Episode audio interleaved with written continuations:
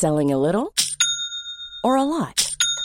Shopify helps you do your thing however you cha-ching. Shopify is the global commerce platform that helps you sell at every stage of your business. From the launch your online shop stage to the first real life store stage, all the way to the did we just hit a million orders stage. Shopify is there to help you grow. Shopify helps you turn browsers into buyers with the internet's best converting checkout.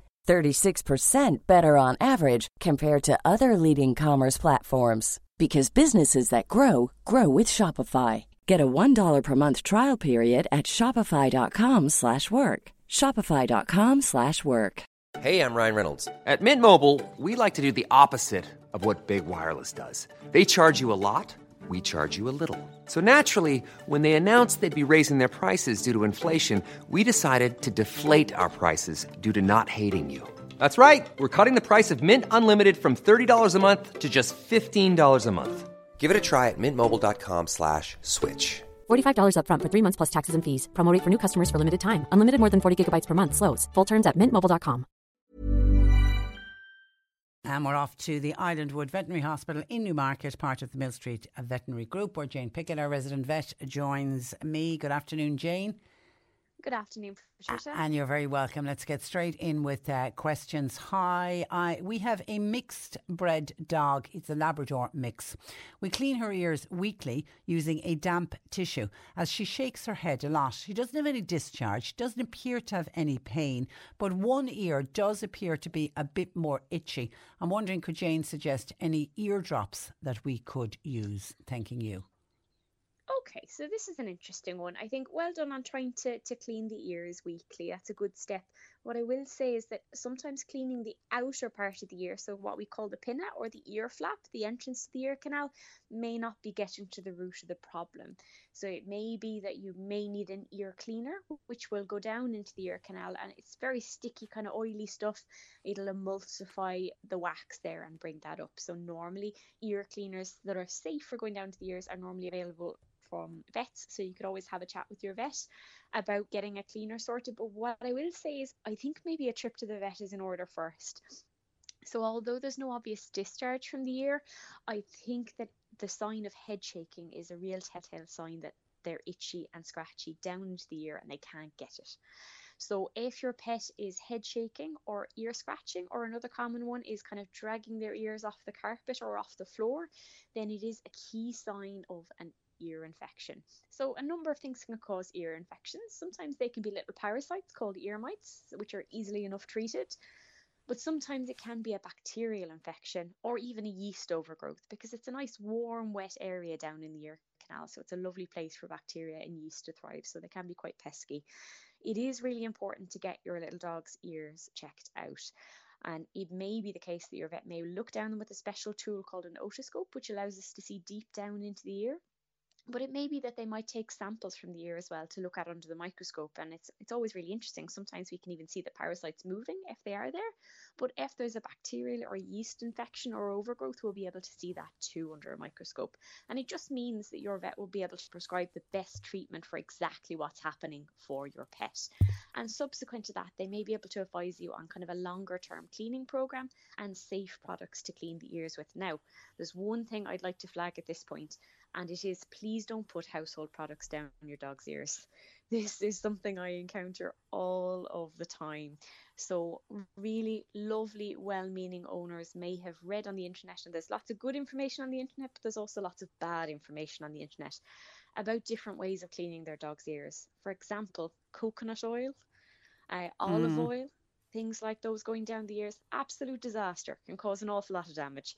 So it's really, really important to careful. make sure that the yeah, please be careful and use a cleaner that you've got from your vet that they they're happy is a safe product because you can really do a lot of harm messing with ears. So it's just okay. important to, to go to the professionals. Okay, a listener who starts the text with Hi Patricia and Jane, we have the best doggy ever. Doesn't everybody say that? Aww. She's a cockapoo. She's almost coming up now to her first uh, birthday. Just wondering when or do you ever stop working worming dogs. Should a dog go for a regular checkup, just like humans do, perhaps every 12 months?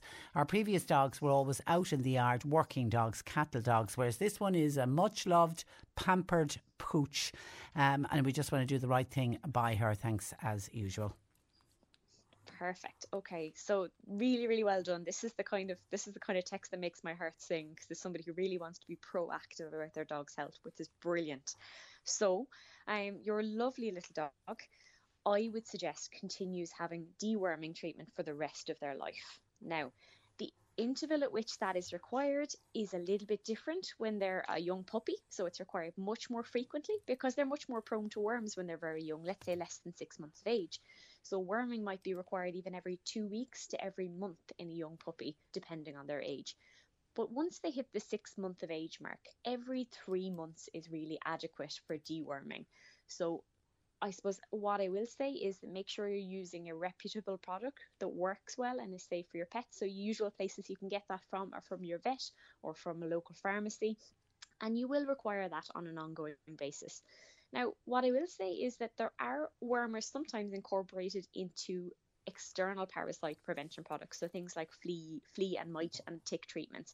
And sometimes they're more frequent, but that's okay. It's normally if it's a combined product. So if you have a product that you know has wormer in it as well as the flea treatment, it's really important to follow that uh, particular product's guideline because it will depend on the, the compound, the medicine in it, as to how it works. And if you're unsure, just ask your vet and they'll be able to guide you as to the correct interval. But for a bog standard basic wormer, every three months is the way to go. As regards uh, kind of checkups, I'd really advise it's good practice. I suppose the the key thing I would normally say every year ongoing is that pets will require annual vaccinations. It's like it's like us when we got our COVID jab. We needed boosters so to keep the immunity high. And that is exactly the same case with vaccination in dogs and in cats. So with dogs, they will require an annual booster, and it's really, really important. So, you know, if we live in Ireland, we know that we're never too far from a rural area. And in rural area, some of the diseases that we vaccinate against that can be very serious, life threatening, but preventable diseases are absolutely rife. For example, lepto, which is a bacterial disease, is absolutely rife in kind of areas where there'd be rat waterways. So if you go for a nice walk in a woodland with your dog, you need to make sure they're protected and up to date on their vaccinations. So the time at which they have their vaccination every year, normally at that appointment your vet will do a, their kind of full annual health check so a full physical exam and asking some screening questions to you essentially about your pet's habits how they're doing and covering any concerns you might have. So that's a really good time to bring up any concerns you might have about your pet. In older pets, so in dogs, let's say over the age of six or seven, they'd be classed as geriatric, even though it doesn't really seem that old. So for those pets, I would normally say it's safest to have a few more checks in the year. So I'd normally recommend a geriatric health check every six months or so. So that's just an extra little health check where your vet can just make sure that there's no early signs of disease that can be detected because the earlier we detect problems as they age, the earlier we can intervene and the the longer we can keep them well yeah, for. So and it's, it's, a little bit like it's a little bit like humans. Early, early detection exactly. is so important. Now I don't know if you can offer advice to Alice. Um, it was around the middle of September. She came across a fox. It was in the care area now, she said she did report it to the ISPCA. She also tried to contact a local uh, vet, but she said she's recently come across the same fox. Uh, it's no coat and its eyes seem to be almost uh, closed with infection. And she's wondering, is there anywhere else that she can contact when it comes to wildlife? Would you, would you know where she could um, go? Okay, I, I, I suppose off the top of my head, the first protocol would be the ISPCA. Now, there are some other organisations within the country that are responsible for wildlife, and I, I believe there is a government department involved with parks and wildlife that is responsible for some of the wildlife in the country. But I think it may be limited by species. It might be things like deer, for example. Um, but I, what I'd say is if you haven't had any success the last time, just bring it up with the ISPCA again and maybe ask them the direct question. Yeah, because they, they, have, I, yeah, what I what I thought about when I was reading out the text there, because I saw it come in earlier, they an inspector might have gone out and just couldn't find the yeah. fox and is unaware that the fox is still obviously struggling. Absolutely. Really struggling. Yeah. yeah and it's horrible That's to see an animal in that kind of pain. And I suppose by the nature of being wildlife, you know, they're not exactly going to walk up to a human or an ISPCA inspector that may be trying to do their very, very best for that I know, animal. I know. They do have limitations because they are wild animals. So Okay, and very, very quickly, a 12 year old staffy in very good health recently started barking for no reason at night. Fine all day, but become, come 7 or 8 o'clock at night, the barking starts like mad. What would be causing him to suddenly start barking just at that particular point at night? If he's 12, um, so a little bit on the older side, it could be kind of almost um, cognitive dysfunction. So a little bit of kind of mental decline, disorientation. That's possible.